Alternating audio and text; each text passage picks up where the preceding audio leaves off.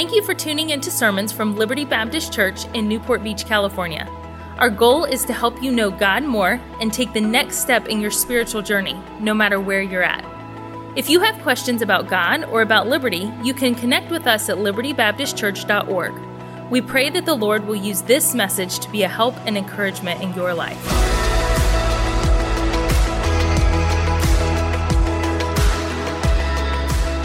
Let's take just a moment tonight to read a story that is going to be very, very familiar to, I'm going to guess, many of us, if not most of us here tonight. Beginning in verse 11, as we give some thought this evening, as the pastor said, to the subject of dealing with a prodigal.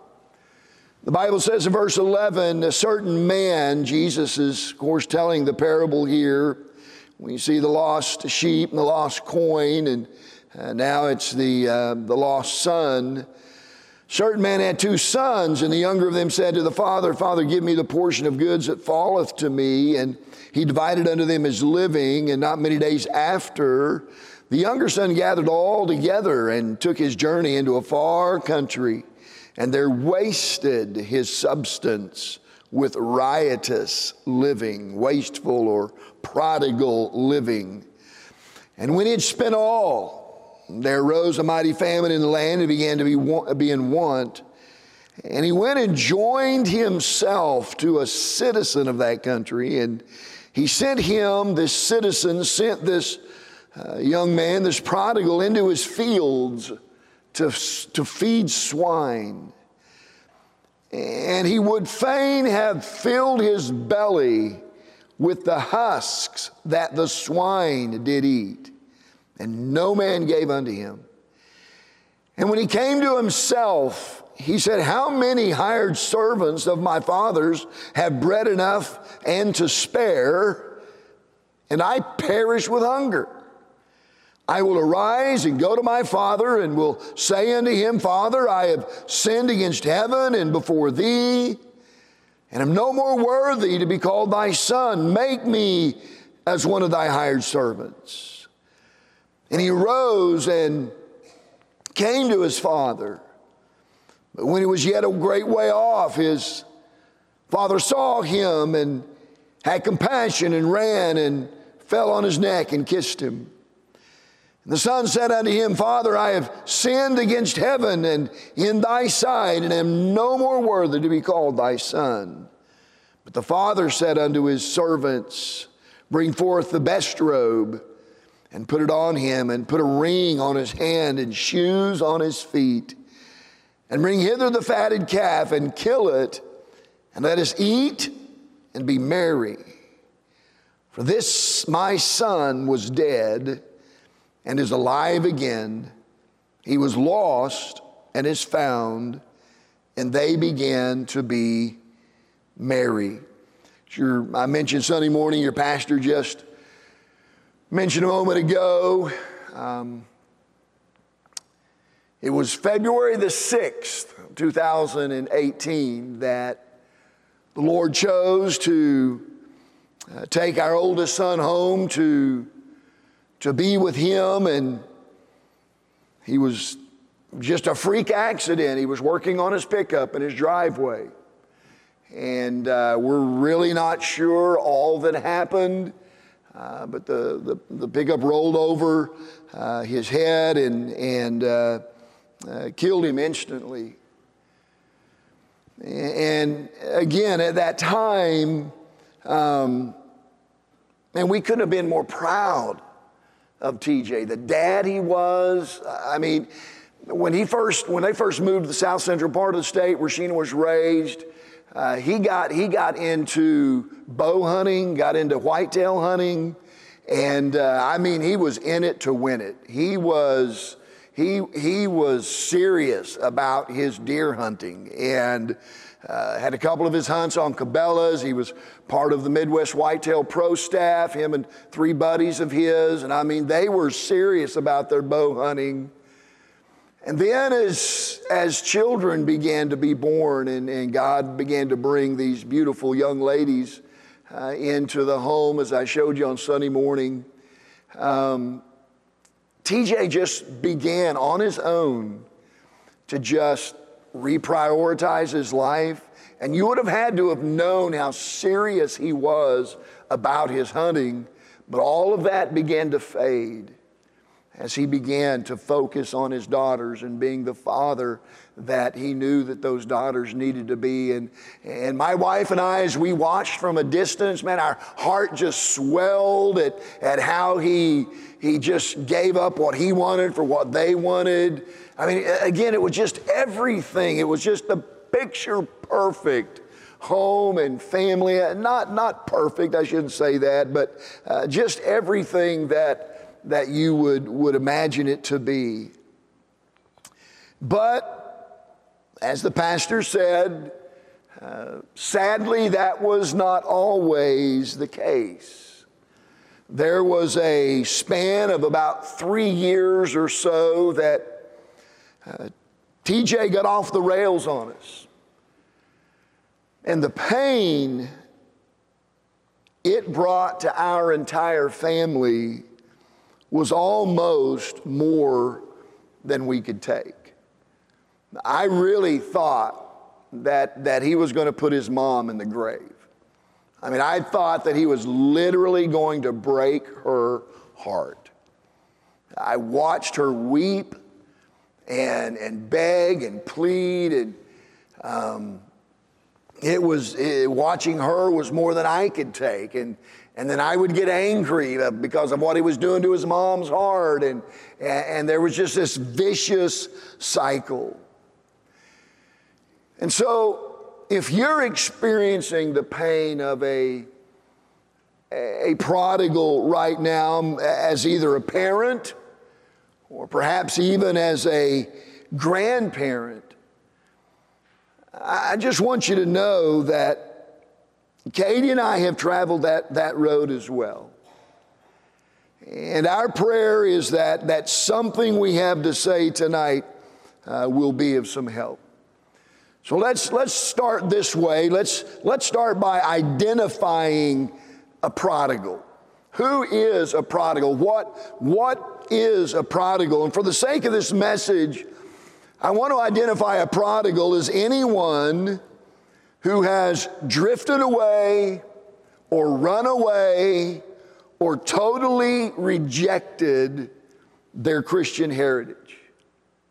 Now, by definition, that, that could be a college student who has simply quit going to church. It could be a son or daughter who has not only left home, but they have left the godly heritage that they grew up with. And now, like the prodigal in our story, they're living with reckless abandon in the world. A prodigal could be a once faithful husband who doesn't go to church anymore because his pursuit of his career has not left much time for God and for church in his schedule. A prodigal could be a 20 something mom who decides she doesn't want the responsibilities of a home and a family anymore, and she decides to just walk away. A prodigal could be a pastor's son or daughter who has adopted some radical alternative lifestyles. Some prodigals abandon all belief in God and proclaim themselves now to be atheists. As you can see, there are prodigals of all sorts. But the one thing that they all seem to have in common is that they claim to have been deeply hurt by the circumstances of life, and they feel abandoned or cheated or mistreated by God. Some of them will tell you that because they grew up in such a strict Christian home, they feel like they were robbed of some things, and so now they're just making up for lost time. Some will tell you that they were never really understood or accepted by their Christian peers or their parents. And that now they found someone who accepts them for who they are, for who God created them to be. Others who have drifted away or walked away or just flat out abandoned God and the church, they would tell you straight up it's God's fault. God could have kept their mom from dying of cancer. God could have kept their dad from abusing them. God could have let them give birth to that child instead of taking it. Really, there are as many excuses for prodigals as there are prodigals. But regardless of the excuse they use, it does nothing to ease the pain in the hearts of those who love them. And there are a number of things that make life with a prodigal painful. One is the embarrassment they bring to the rest of the family, especially if they're a ministry family. Okay, time out. Church, can I just throw this in there real quick? Your pastor's kids are no different than your kids. I'd have been more amens than that. Your pastor's kids are no different than your kids. They're sinners, just like your kids are sinners. They get tempted, just like your kids get tempted. So please do not hold them to a higher standard just because God called their dad into the ministry. They didn't choose a dad that was going to be a preacher, right?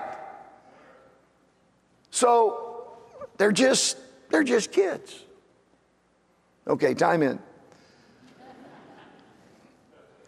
Something else that brings pain is the unrelenting guilt and blame that haunts those who love prodigals because somehow they think it's their fault that they've turned away from the Lord.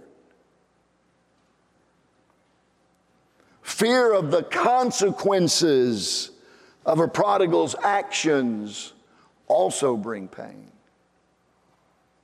Moms and dads lay awake at night, scared to death that they're going to get a phone call in the middle of the night announcing the death of their prodigal simply because of the lifestyle they're living. But for those who have prodigals in their lives, Perhaps the most painful of all is the struggle in their minds with whether they're saved or lost. And in all honesty, that's not something we can really know because we can't see their heart. Because we only see the outside, it's easy to conclude that the person we thought we knew so well was never saved in the first place. But again, our knowledge is limited. Saved people walk away from the Lord. Saved people get out of God's will. Saved people can commit some horrendous sins.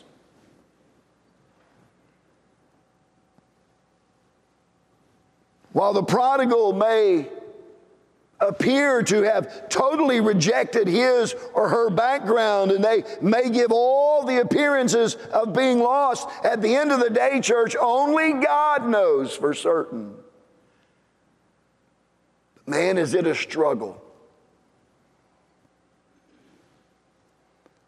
But regardless of how painful a prodigal's life can be on, them, and on those who love them, people still choose that path more often than we would like to see it happen.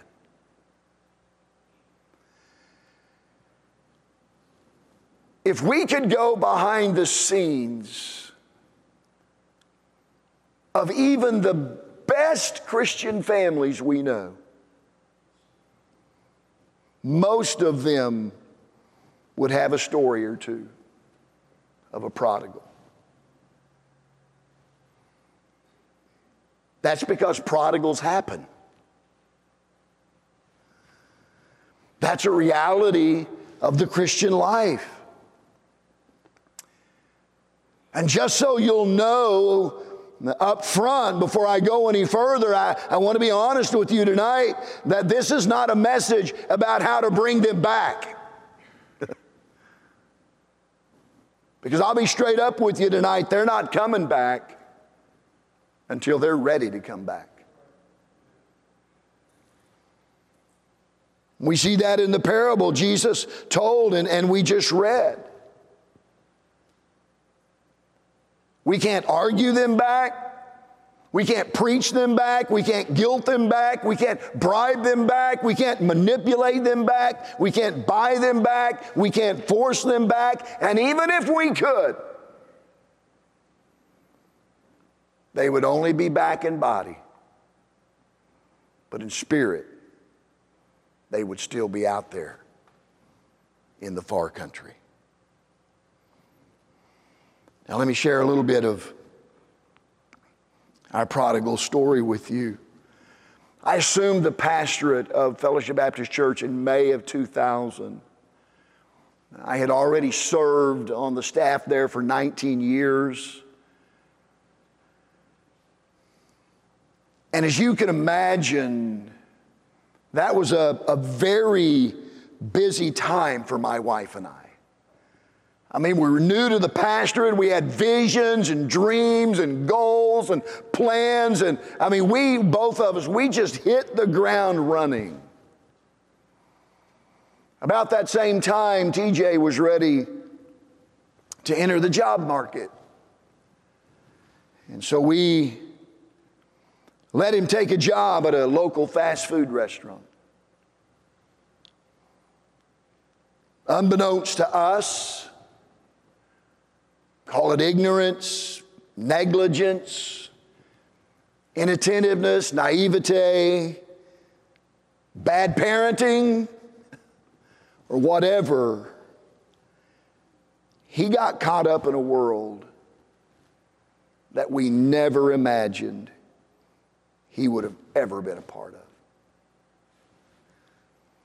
And we knew that, that we had some issues. We, we, we were aware of that. But we really didn't know how severe it was until he got arrested and taken to a juvenile detention facility 60 miles north of Liberal. It was a Sunday morning about 2 o'clock. My cell phone rings. I answer it. Reverend Prater, this so and so with the Liberal Police Department. You've got 30 minutes to come see your son before he is taken to Garden City. At that point, we knew that we had some real serious trouble on our hands. Make long story short, TJ paid for what he had done. And things changed to a, to a degree on the outside. But he was still a prodigal at heart. He went away a year to Pensacola Christian College. I had asked that all of our kids attend at least one year of, of Bible college. It, it's like, it ends up being like seven and a half months of the rest of their life. It's not going to kill you to do that. But he took his prodigal heart with him. And he was a prodigal there too. He came home with the same heart he had left with and continued down the inevitable path that a heart like that would lead him. Mean, he was a mess, to say the least. He couldn't or wouldn't keep a job for any length of time. But then, as a result of a very providential conversation with my barber. Yes, yes, there was a time.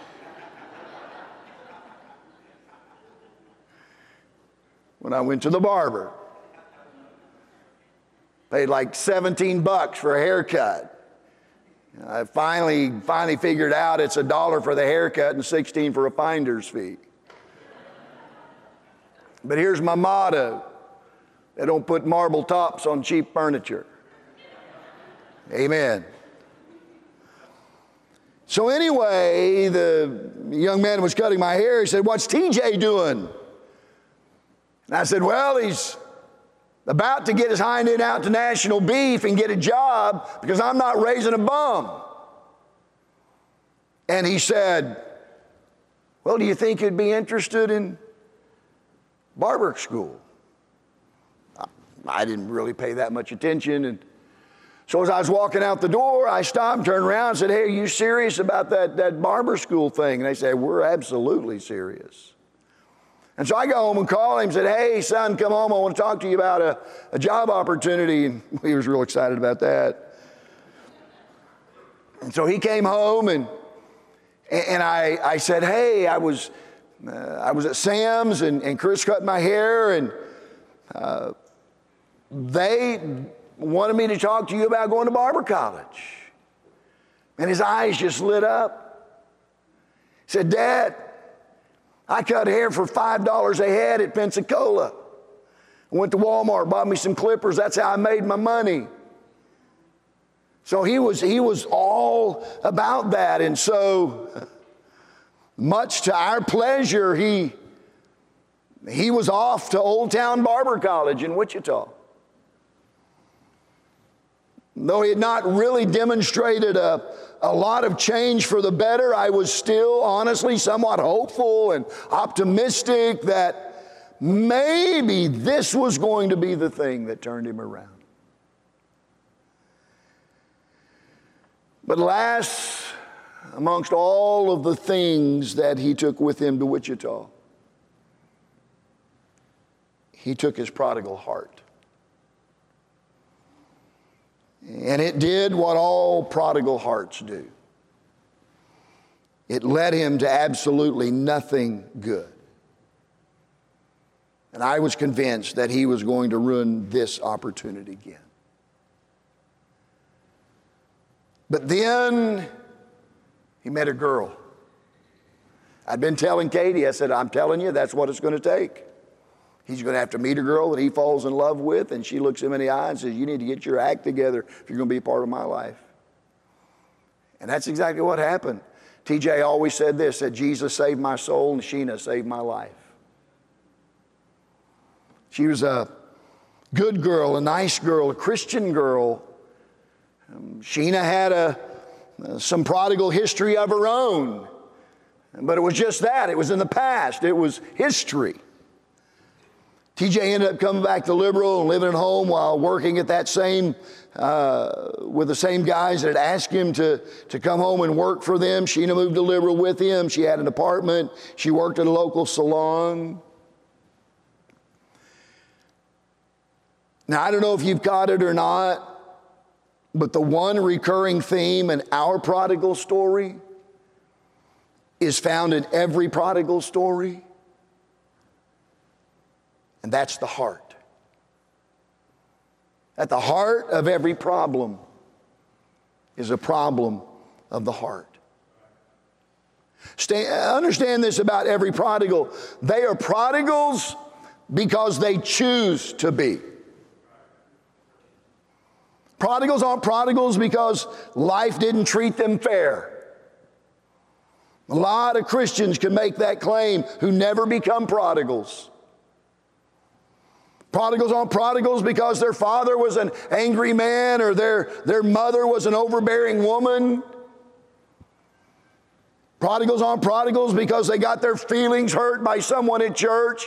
Anybody here ever got your feelings hurt by someone at church? Sure you have. A lot of people get their feelings hurt by other Christians and never walk away from the Lord. Prodigals aren't prodigals because their parents were too strict. We were pretty strict parents, but out of three children, only one was a prodigal.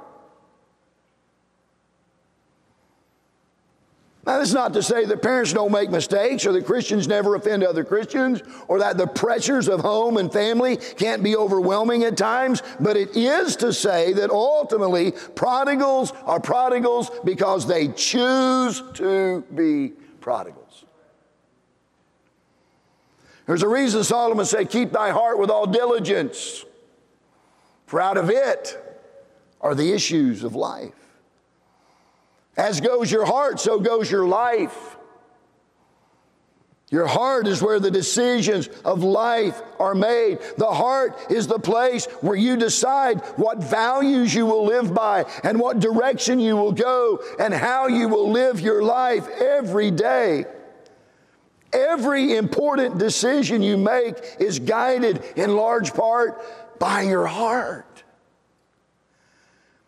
Paul wrote this in Hebrews 3:13, but exhort one another daily what is called today, lest any of you be hardened. Listen to the deceitfulness of sin. Here's what I here's where I believe the problem lies with all prodigals. They've been deceived by sin.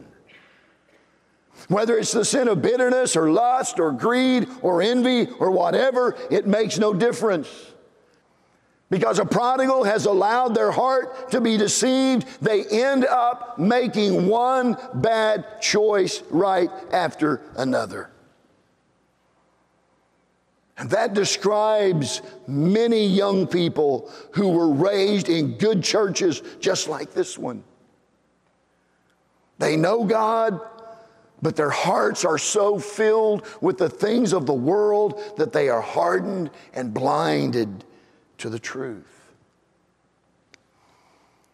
And until their heart is open, listen, all the yelling and all the preaching and all the guilt tripping and all the scripture quoting and all the heart to heart talks in the world will not bring them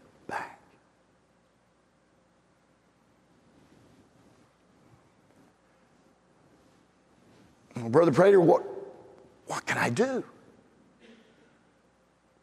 Are you ready? You can pray. Well, that's a bummer. Is that all you got? We know that. Mm, that's all I got.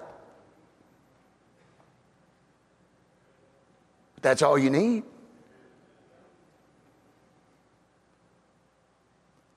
If you don't get anything else tonight, get this. Katie and I started seeing a change in TJ when we started talking to him less about God and started talking to God more about him. That's when everything began to change. When we started talking to him less about God and talking to God more about him. Listen, your prodigal doesn't need to be told they're wrong. they know they're wrong. Listen, they've known it since they took the first step toward the far country. Their conscience tells them they're wrong every day. When we talk to a prodigal about what they're doing wrong, we're focusing on the symptom and not the cause. What the loved ones of prodigals need to do is pray that God will change their heart. And once He does that, you'll never have to say another word to them about how they, how they should live. They'll just do it. A few years ago, going up, honey, my wife was. Can she use this mic? Can she use this mic?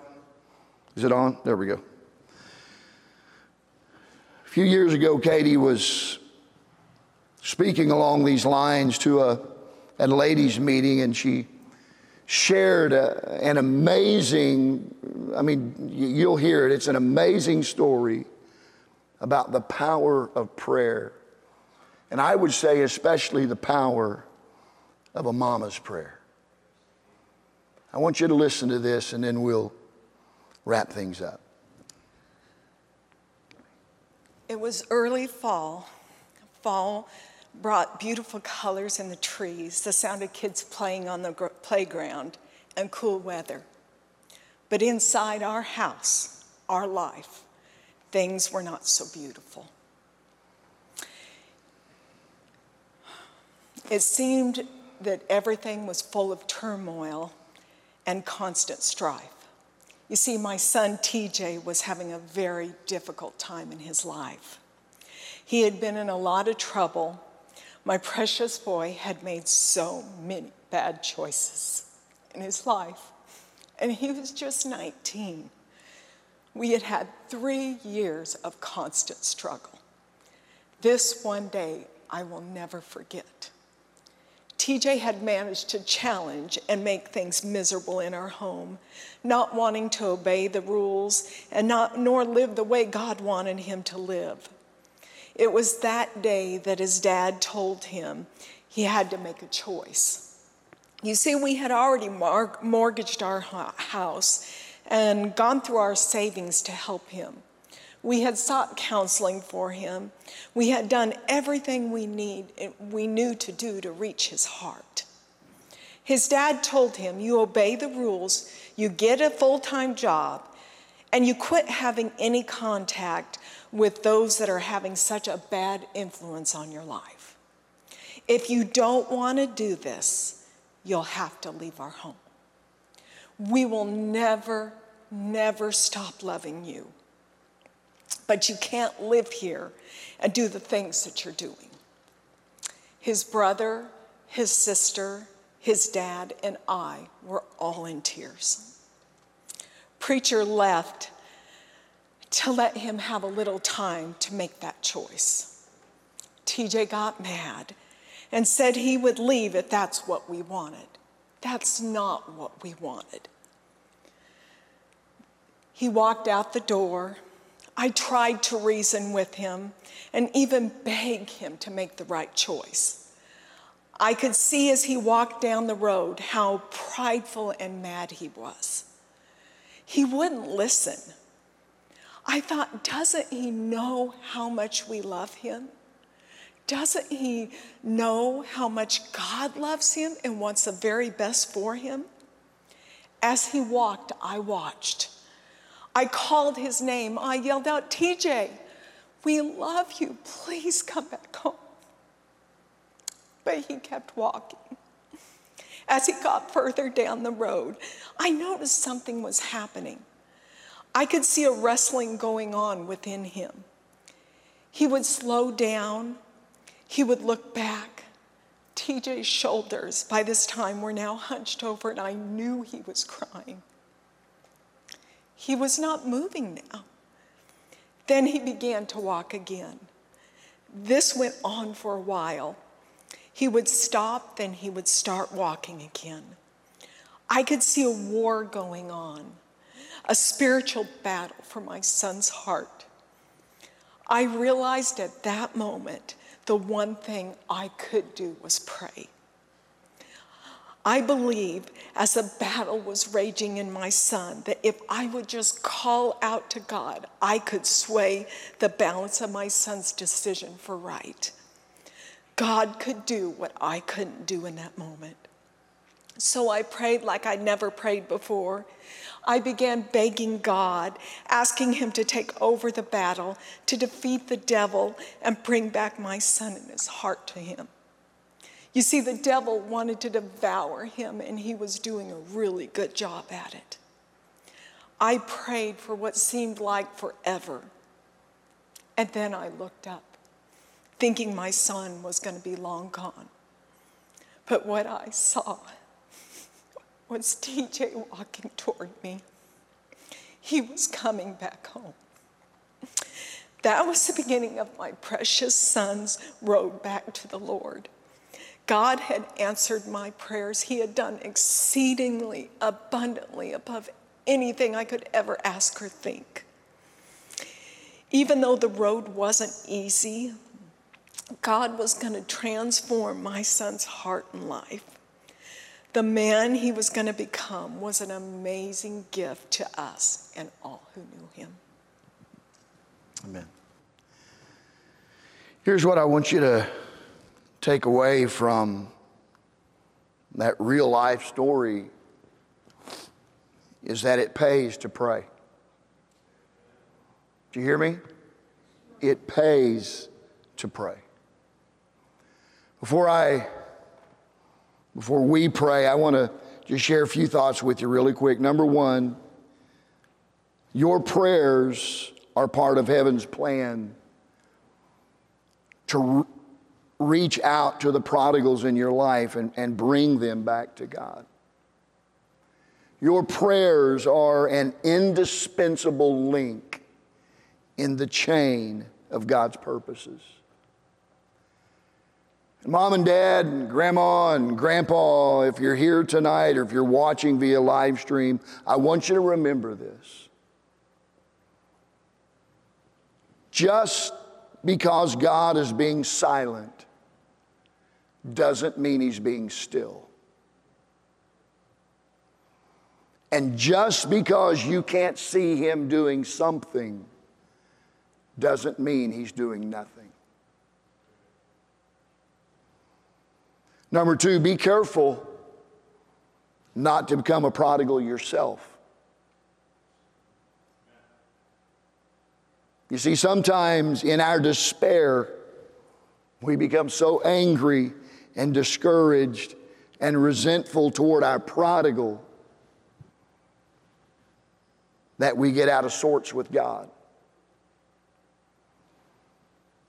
and become somewhat of a prodigal ourselves at that point. Number three, though our prodigals may have left the Lord, He's not left them, not even for a second. They may be lost to us, but they're not lost to Him. He knows exactly where they are and what they're doing at this very moment. And here's the truth tonight He loves them more than we do.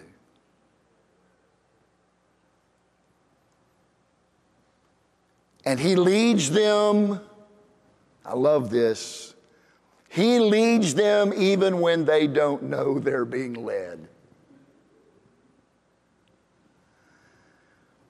And finally, if praying for your prodigal seems hopeless, at least it puts the hopeless case at God's doorstep, which is where it belongs. See, more than 2,000 years ago, there was a hopeless case in a garden tomb. But on Sunday morning, The whole world was changed because of what God did. If the resurrection teaches us anything, it teaches us that God specializes in hopeless situations. And He loves to prove that hopeless situations aren't hopeless after all.